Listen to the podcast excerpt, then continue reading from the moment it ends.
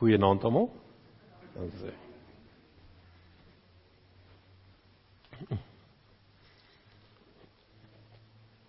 Vanoggend vanaand se 2 meter vroeg maak weer op vir vanoggend se 2 meter laat. Baie welkom ek by vanaand se erediens en lekker om ook almal so saam te sien. Ook gesien party het saam brele gebring. So ek bly julle leef ek so met die geloof dat ons ook gereed is en paraat is Baie welkom ook as daar besoekers en vriende ook vanaand ook so saam met ons is en ook almal wat oor die internet so ingeskakel is. Net enkele afkondigings. Ons het net by meelewing ook wat ons ook net voorbereiding vra. Ons dink aan Suster Merentia Vente wat na 3 weke ontslaan is uit die hospitaal en weer tuis is. Ons dink aan Suster Hannetjie van der Walt wie se gesondheid verswak het en na die versorgings eenheid by Bronberg Oord ook oorgeplaas is. En dan dink ons aan die Suster Karen de Lange wat herstel nadat sy ook 'n handoperasie ondergaan het. Dan dink ons ook aan Dion en Annelie Vente se kleinseun Joshua wat ook in die hospitaal is. Ons dankbaar dit gaan ook al bietjie beter. Dan dink ons ook aan Regat Cornelius. Dis nou die seun van Nadia Cornelius wat ook in hospitaal vir behandeling opgeneem is. Want ons ook gehoor vanaand, ons dink aan Ines Potgiete wie se ouma ook in Kloof Hospitaal opgeneem is en wat daar ook behandeling ook ontvang en en ook uitdagings beleef op die oomblik. Ons dink aan Suster Sofia Thomson wat besig is met chemobehandeling, maar ook nou opgeneem is in Wilges Hospitaal. En dan dink ons ook aan Suster Rika Klopper wat ook haar been beseer het en so ook behandeling ontvang. So is die hele mond vol, ons het nou nie al jare gehad nie, maar as daar nog ander persone is, laat weet asseblief, soos ons vanaand ook gaan hoor, ons is 'n huishouding en daarom gee ons ook so om en en reik ook uit na mekaar en versterk mekaar ook deur beproewinge. En dan ons ander sake net kollektes onder die diens vir barmhartigheid en dan by die deure vir ons kerklike tydskrifte.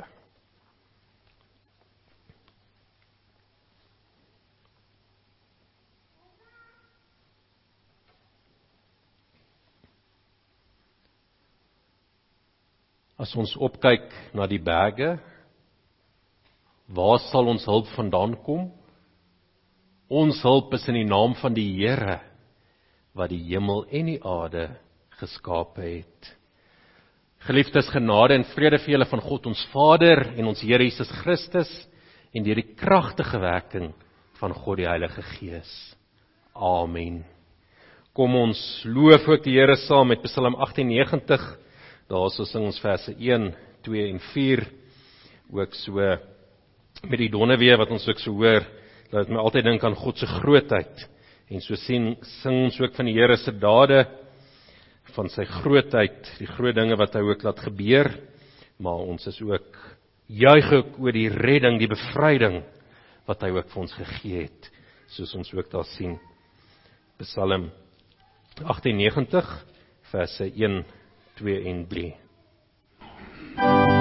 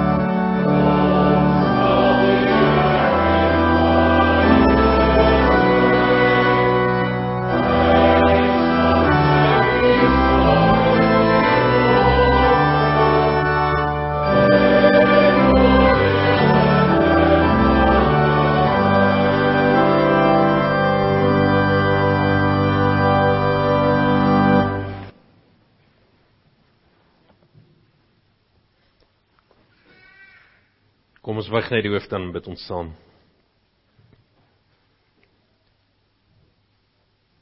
O Here, vanaand wil ons ook so ook weer saam met die natuur wat ook die grootheid uitroep en saamheid wat ons ook in die psalms ons gegee is wat U ook vir ons vertel van wie U is, ook U naam groot maak. Ja, die hemele is U hemel en die aarde en alles wat daarop is en die wêreld en die, die wat daar woon, alles behoort aan U, Here. Selfs die diepste dieptes van die aarde tot by die hoogste kruine van die berge op die aarde, U alles het dit gemaak. Het die see ook daarby gemaak en en so ook wonderlik vir ons als geskep en gegee en en die groot krag het ook vir ons alles tot stand gebring. En so dit vir ons se voorreg om ook te kyk. Baie van ons ook met Desember bietjie kon weggaan, ook in die veld, ook kon sien nie net die groot diere wat hy gemaak het nie, maar ook die voëls, maar elke insek, elke goggaatjie, elke plant, elke blommetjie, elke visie. Duisende het u gemaak. En so het u elkeen geskep en gevorm soos U dit wou bepaal het. Want U is die magtige God die groot koning die heerser van die Jesus bo al wat is. En dankie Here dat U ook so nie net die aarde gemaak het nie maar ook ons geskaap het. Ja dis U wat die mens gevorm het na U beeld en en die asem in ons ingeblaas het. Maar nog meer nog Here, U het ook die Heilige Gees in ons gegee en ons ook weer weer gebore gemaak waar ons ook dood was in die sonde. En dankie dat ons ook so kan kan herinner word en vanaand ook weer saam wees en weet maar U is ons God en ons is U volk, U kudde, U skape wat deur U hand gelei word. En as u volk, u kudde wil ons juis na ons goeie herde luister. En weet ons dat alles wat ons nodig het kan ons uit u hand ook vra en bid. En ons bid ook Here maar mag gee vir ons mildelik en oorvloedig Gee vir ons wat ons ook nodig het in hierdie jaar wat ook voorlê.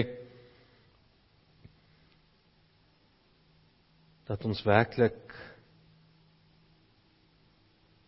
U wil sal sal kan ken. Ons werklik kan getuig maar dat ons in U diens staan. Want ons grootste nood, Here, is nie is nie gebrek aan kos of gebrek aan geld en middels nie. Ons grootste nood is dat ons nie sonder U kan lewe nie, want ons besef en ons bely ons is sondaars en ons soos die tollenaar dit ook uitgeroep het toe hy gebid het, wil ons ook vra maar wees ons as sondaars genadig.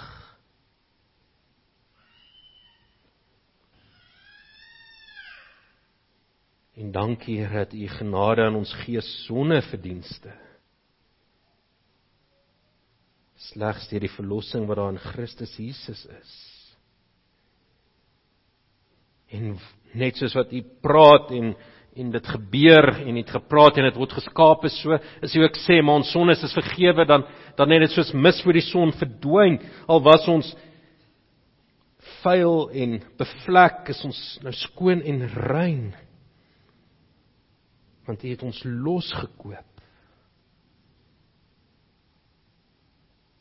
En dankie Here dat ons daarom nou ook kan leef uit hierdie nuwe lewe, kan leef om te weet my Heer, ons Here Jesus Christus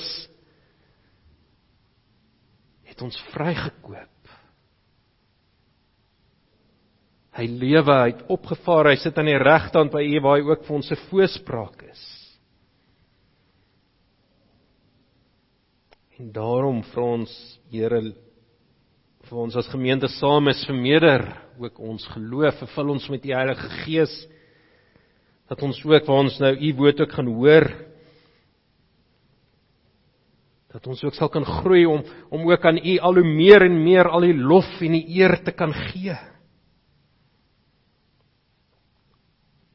Dat ons altyd geesdriftig ook U sal bly dien. Nie net aan die begin van 'n jaar nie, maar maar die hele jaar deur, maar ook met ons hele lewe. En gee ook dat alles wat ons ook doen, dat ons dit ook te harte sal doen. Nie om mense te beïndruk nie, maar vir U, Here. U wat ons geroep het om ook in die diens te staan. En mag ons ook alles wat ons beplan vir die jaar ook rondom U wil doen. En ook ons onderwerp ook aan die voorsienigheid onder U beskikking wat U ook uitoefen. Ja, ons beplan ons pad, maar dis die Here wat bepaal hoe hy loop. Mag gee ons net U genade in oorvloed hierdie jaar. Ons bid dit alles wat ons besef en ons bely en weet ons kan nie uit eie krag insig en wysheid en vaardigheid iets van U kom vra nie maar alles net uit U genade in U naam alleen. Amen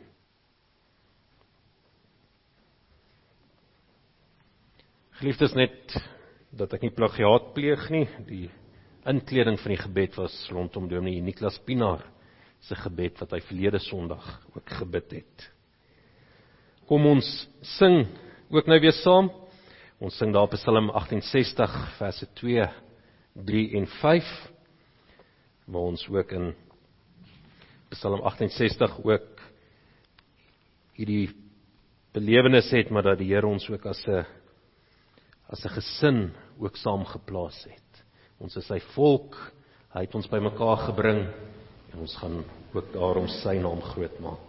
Psalm 68 verse 2, 3 en 5.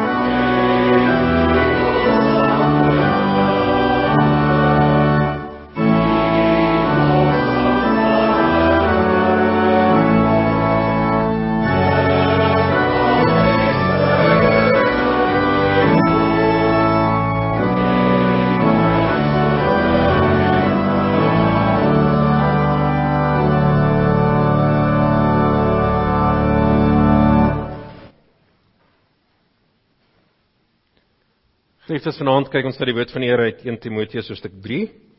Dis ook weer net 'n kort perikoop vers 14 tot en met vers 16. Ook weer die konteks van Paulus wat aan Timoteus skryf as 'n jong predikant, ook hoe die optrede ook moet wees in hierdie gemeente wat hy ook moet lei dan ook Timoteus se eie optrede baie sterk daar ook op, maar ook die van die ander Amstraas. Baie word daar ook op gefokus in hoofstuk 3 oor die ouderlinge van die gemeente, die diakens. En dan sluit hy hierdie eerste deel dan af met hierdie kort perikoop. Ek lees ons saam vanaf vers 14. Die opskrif hier is die geopenbare waarheid van ons geloof en ek lees ons uit die 83 vertaling. Ek skryf hierdie dinge aan jou, hoewel ek hoop om gou na jou toe te kom. In geval my koms vertraag word, sal jy dus weet hoe iemand hom moet gedra in die huisgesin van God. Dit is die gemeente van die lewende God. Die gemeente is die draer en beskermer van die waarheid. En dit sal bo alle teenspraak dat die geopenbare waarheid van ons godsdiens groot is. As mens het Jesus in die wêreld gekom deur die Gees is bevestig dat die reg aan sy kant is. Aan die engele het hy verskyn, aan die heidene nasies is hy verkondig, in die wêreld is hy geglo en in heerlikheid is hy opgeneem net tot hierso. Ons kyk na die hele gedeelte, maar ons fokusgedeelte is dan vers 15 waar daar handel oor die oor die optrede hoe ons ons moet gedra in die kerk van die Here. Paulus skryf in geval my konsentrasie God sal jy dis weet hoe iemand hom moet gedra in die huisgesin van God. Dit is die gemeente van die lewende God. Die gemeente is die draer en beskermer van die waarheid. En daarom ook hierdie hierdie kort opdrag ook vanaand maar gedra jou in die huishouding van God. Geliefdes, kom ons Dink net 'n oomblik o, hoe lyk 'n huishouding? En ek gebruik die woord huishouding. Ja, die woord huisgesin word ook hier gebruik in die 83 vertaling, 2020 vertaling het die woord huishouding. Want die woord wat hier gebruik word kan dui op op die kom ons sê die sosiale struktuur van 'n huisgesin. Maar in die Bybelse tyd en soos ons baie ander kulture vandag gekry is, is huisgesin nie net 'n ma en pa en dalk 'n kind of twee nie. Dit is 'n breër struktuur. Dit is baie keer 3 of 4 geslagte in een huis. Dit is diensknegte wat daar ook saamwerk, wat saam gebly het. Ons kan dit dalk meer plaas ook in die konteks van van hoe dit dalk meer lyk op op plase waar persone ook saam bly en en ek die voorreg gehad ook as kind my oupa en oumas kom almal van Namibië af. Daarso het jy ook elke dag begin deur eers saam Bybelstudie te doen, nie net die klein gesin nie, maar almal wat ook op die plaas gewerk het. Almal het saam gekom in die stoor en soos die Here ook aanbid. En en dis hierdie opset wat ons sien van van die definisie van 'n huisgesin. Van verskillende persone ook in 'n huishouding. Nie net 'n pa, ma en kind nie, maar elkeen wat 'n plek en 'n rol en 'n taak en 'n funksie het om om ook in hierdie huisgesin ook ook te funksioneer. Ja, die woord kan ook beteken en party vertalings fokus ook meer daarop dat dit gaan oor die oor die gebou. So dit kan wees oor die huis self en dit pas baie mooi ook in in die beelde van Efesiërs wat ons ook kry, Efesiërs hoofstuk 4 wat ons ook 'n liggaam van Christus is as die gemeente as 'n gebou en so ook 'n ook 'n huishouding is. Maar hierdie konteks in Timoteus sien ons duidelik gaan oor die huisgesin opset.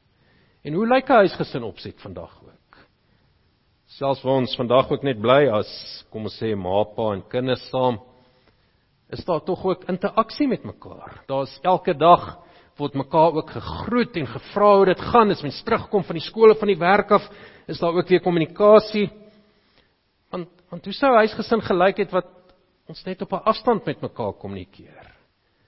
Kom ons sê met fone stuur jy 'n WhatsApp stuur die ma of die pa vir die kinders kos is gaar. Stuur dalk net 'n foto van hoe die ete lyk.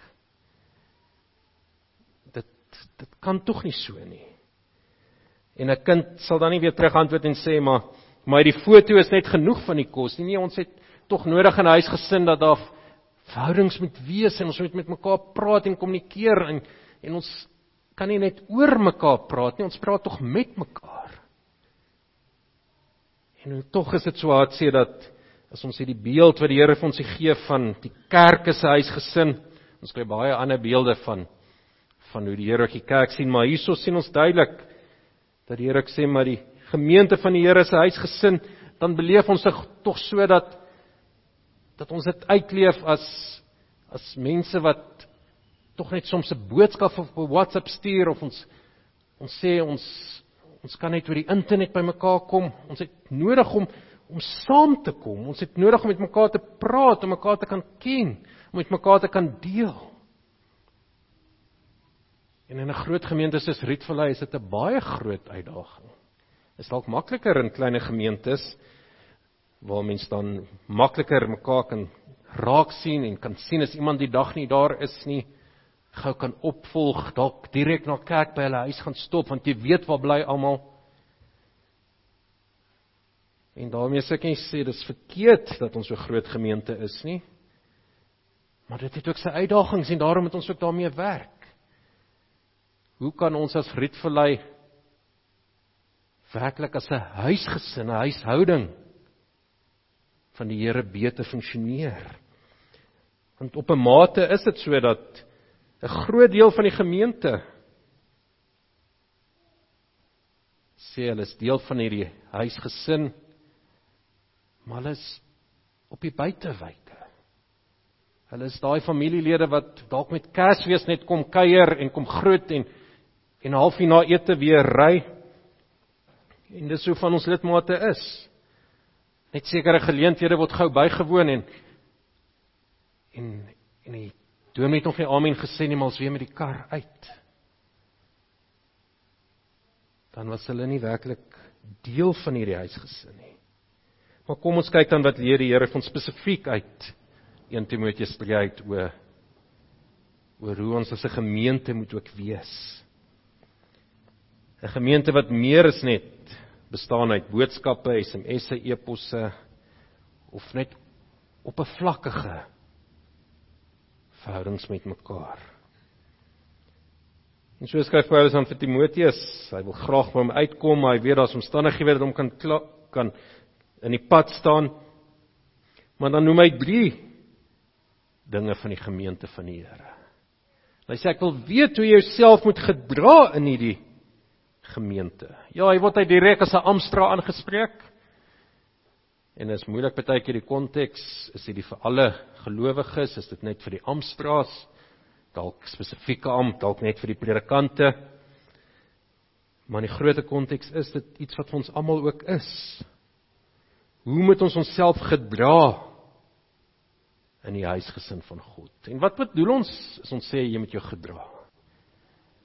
Dalk dink jy as 'n kind, dit beteken net ek moet soet en stil sit, dan gedra ek my. En dis nie wat hierdie woord beteken hierdie. Woord is baie interessant ook in die Grieks uit. Eintlik twee betekenisse. Die een is dat jy weer terugkeer van waar jy vandaan gekom het. Dis hoe jy jou dan ook hierdie woord gebruik word dat jy terugkeer na van waar jy ook begin het, as jy op 'n reis gegaan het, dan kom jy weer terug maar dan ook in hierdie konteks soos ons dit elke keer kry in Timoteus word dit gebruik as as 'n voorbeeld wat jy ook uitleef. Dat jy jou gedra dat jou optrede ook reg is. Ja die woord word ander kere ook gebruik met verkeerde optrede dat jy jou nie gedra nie. Maar kom ons kyk dan wat moet jou optrede wees in die kerk van die Here En dit sien ons in hierdie belydenis van wat die kerk is. Die kerk van die Here is die huis van God. Dit is 'n huisgesin wat saamgebind is met verskillende ouderdomme, verskillende fases in hul lewens, verskillende dinge waarmee hulle ook besig is deur die dag, maar tog vorm hulle eenheid. Tog werk hulle saam met dieselfde doel ook vir oë. Want ons is gebind as huisgenote word dit duidelik vir ons ook gesê in Galasiërs 6 vers 10 dat ons gebind is juis as huisgenote van die geloof. Dis die een geloof wat ons ook so saam bind. Dis nie ons taal noodwendig nie of ons ons ouderdom of belangstellings nie. Nee, dis ons een geloof in die Here wat ons ook saambind. En daarom is ons huisgenote van God. Huisgesin word gebind baie keer deur die bande van mens kan nie eens sê net bloedbande nie, want dit hierdie konteks is nog groter. Almal wat ook saamwerk om om hierdie struktuur te maak werk. En daarom is ons ook huisgenote nie net van mekaar nie, maar duidelik word dit vir ons gesê huisgenote van God. 'n Huisgesin wat as 'n van dra dat hulle aan God behoort. Hoe wonderlik is dit hier vir ons nie ons ons moenie net self vir die huisgesin probeer vorm en saammaak en en die ooreenkomste probeer soek nie, maar ons is die huisgesin van God, God wat ons ook so saam gebring het. En daarom moet ons ons ook so gedra dat ons werklik kinders van God is, hy wat die hoof van die huisgesin is.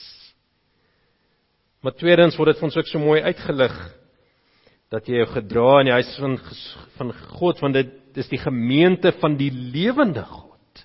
Hierdie verdere beskrywing van van aan wie ons behoort as 'n huisgesin. En dit laat ons dadelik weer terugdink aan die Ou Testament, waar God baie keer as lewend beskryf word in teenstelling met die dooie afgode wat daar ook is.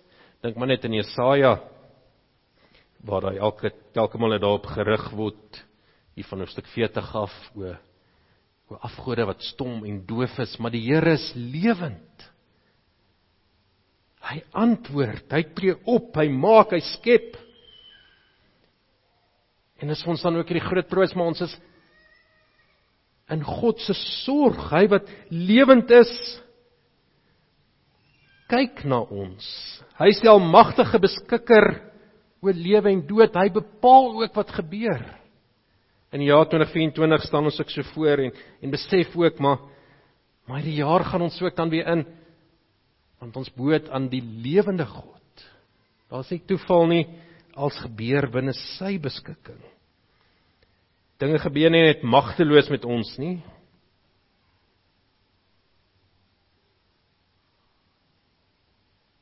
Ons is huisgenote van die lewende God.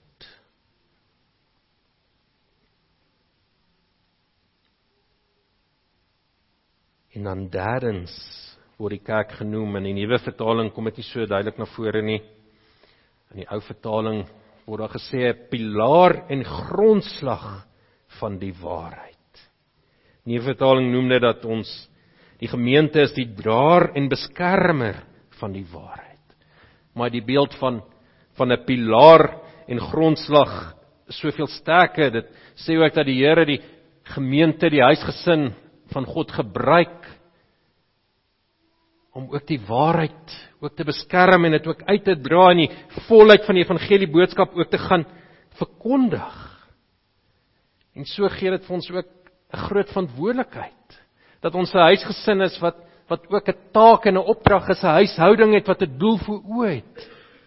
En dis om die waarheid te verkondig en dit op te pas en te sorg dat ons ook by die waarheid gaan bly. Dat ons werklik huisgesin is wat leef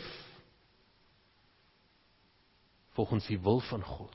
En daarom is dit nodig dat ons as hierdie huisgesin ook hierdie aanvalle teen teen die Here ook moet afweer en ons ons moenie stil bly nie. Ons moet hierdie dwaalleer wat daar in die wêreld is, moet ons ook uitwys en ons moet mekaar ook daarteen waarsku.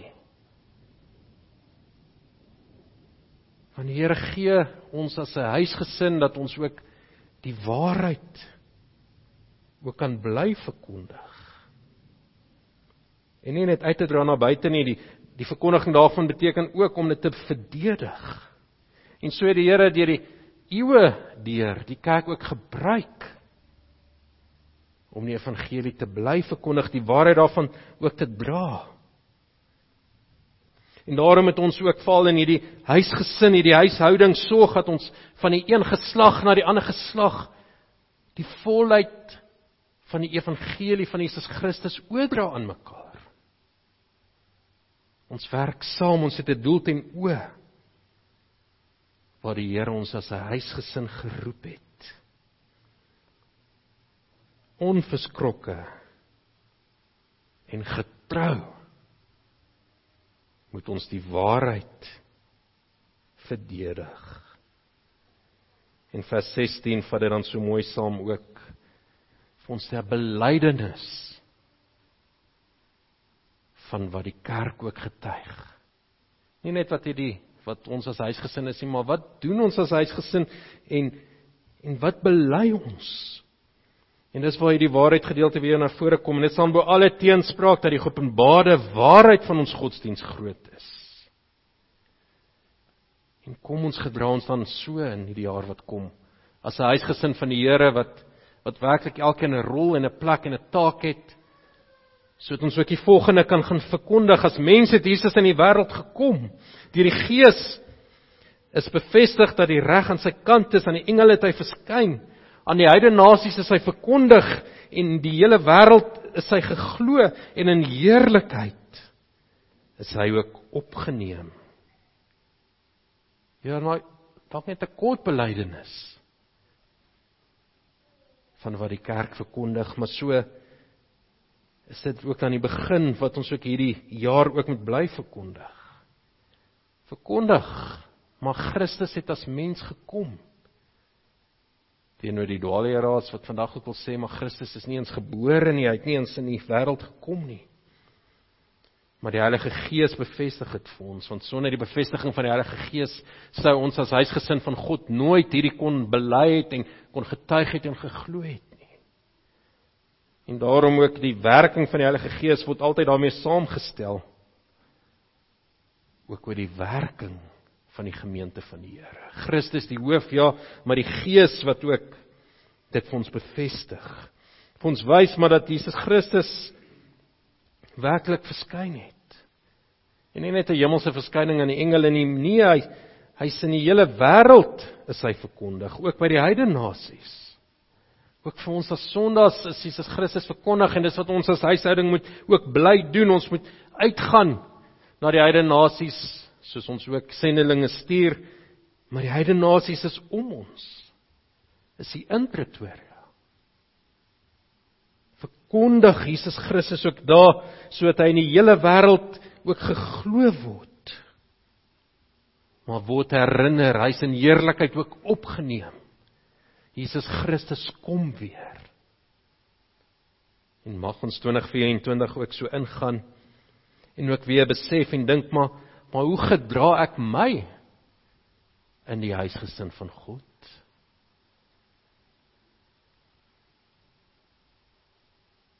Is ek ook besig om Christus te verkondig. En dis nie net iets wat die Amstraas moet doen nie, maar elkeen van ons op verskillende maniere en plekke en so het ons elkeen 'n ander rol. Maar dink ek hoe gedra ek my as 'n huisgesin wat saamkom, wat praat met mekaar, wat deel wat dan nie net 'n huisgesin is wat op 'n afstand leef nie, maar dat ons werklik hierdie jaar kan sê ons is 'n gesin wat saam lag. Ons is 'n gesin wat saam huil. Ons is 'n gesin wat ook saam groei en saam leef en ook die beprowinge wat ons het ook ons saam sterker maak. Maar ons is ook 'n gesin wat ook saam behoort aan die lewende God en hy roep ons en stuur ons ook uit om ook werklik as kerk van die Here te wees. Dat ons 'n gemeente is wat wat nie net die verkondiging van die woord van die Here as 'n bysaak sien nie, maar dit werklik as ons kern het. 'n Gemeente wat werklik sê huisgesin is, wat sê maar ons behoort aan die Here, die lewende God, ons is in sy diens. En ons gaan hierdie jaar uitgaan en die waarheid verkondig. Johannes 14 sê Jesus Christus ek is die weg, die waarheid en die lewe. Kom ons gaan verkondig dan die weg, die waarheid en die lewe. Amen. Kom ons bid net so saam.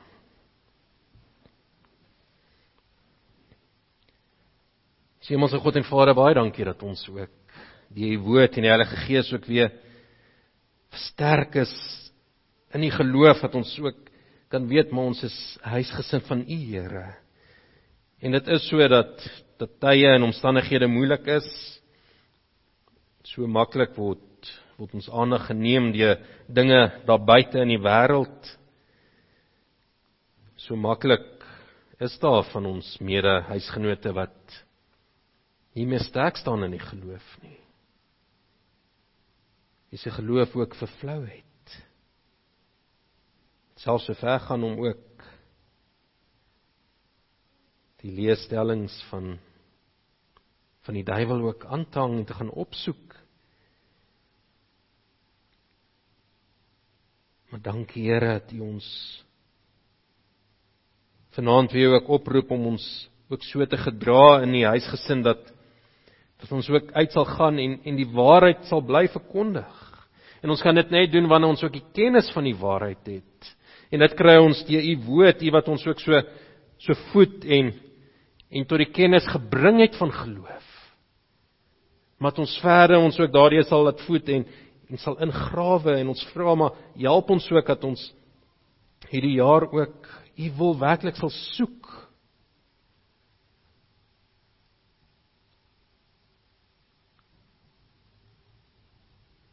omdat ons die huisgesin van die lewende God is.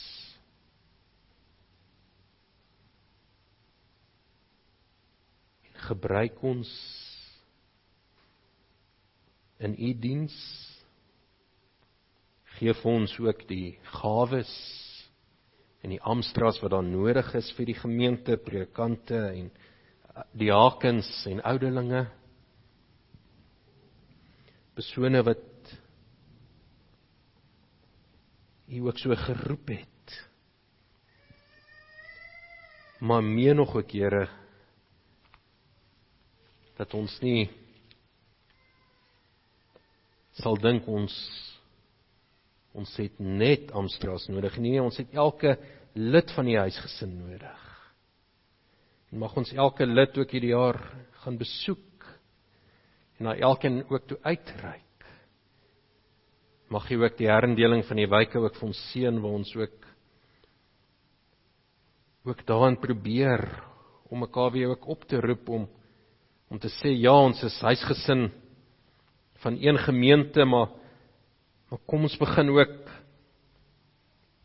waar ons ook in kleiner dele ook by mekaar gebring word om ook daarso ook u waarheid uit te leef dat ons werklik ons sal oefen in ons toewyding in U Here. Mag dit ons vooruitsig wees terwyl ons hierdie jaar ons hoop vestig op die lewende God wat die verlosser van alle mense is van almal wat glo. Amen. Geliefdes, ons is nou die voorreg vir die diens van matigheid en daarna sal ek weer ook ons lofsang aankondig.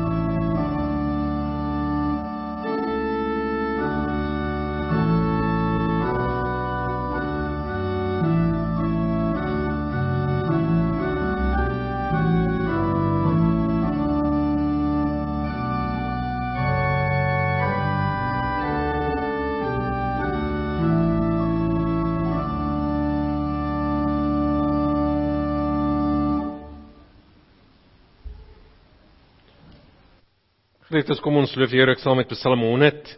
Daar waar ons ook hier oproep het om werklik om te juig en te dien, ook met blydskap.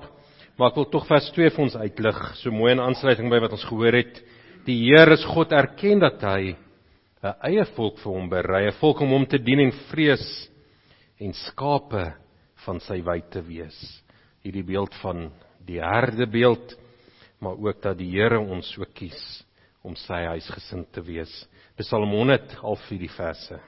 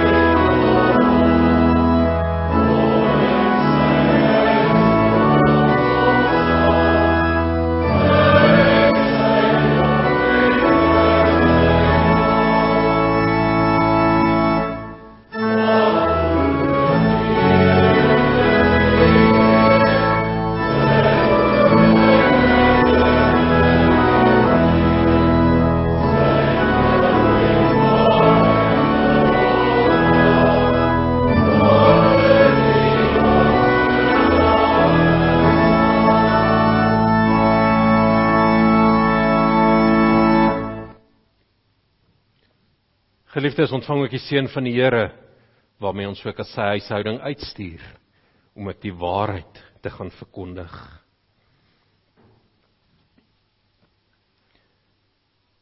Die liefde van God ons Vader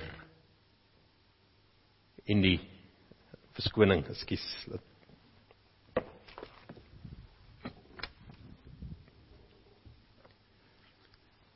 Die genade van ons Here Jesus Christus, die liefde van God ons Vader en die gemeenskap van die Heilige Gees sal by elkeen van julle wees en bly. Amen.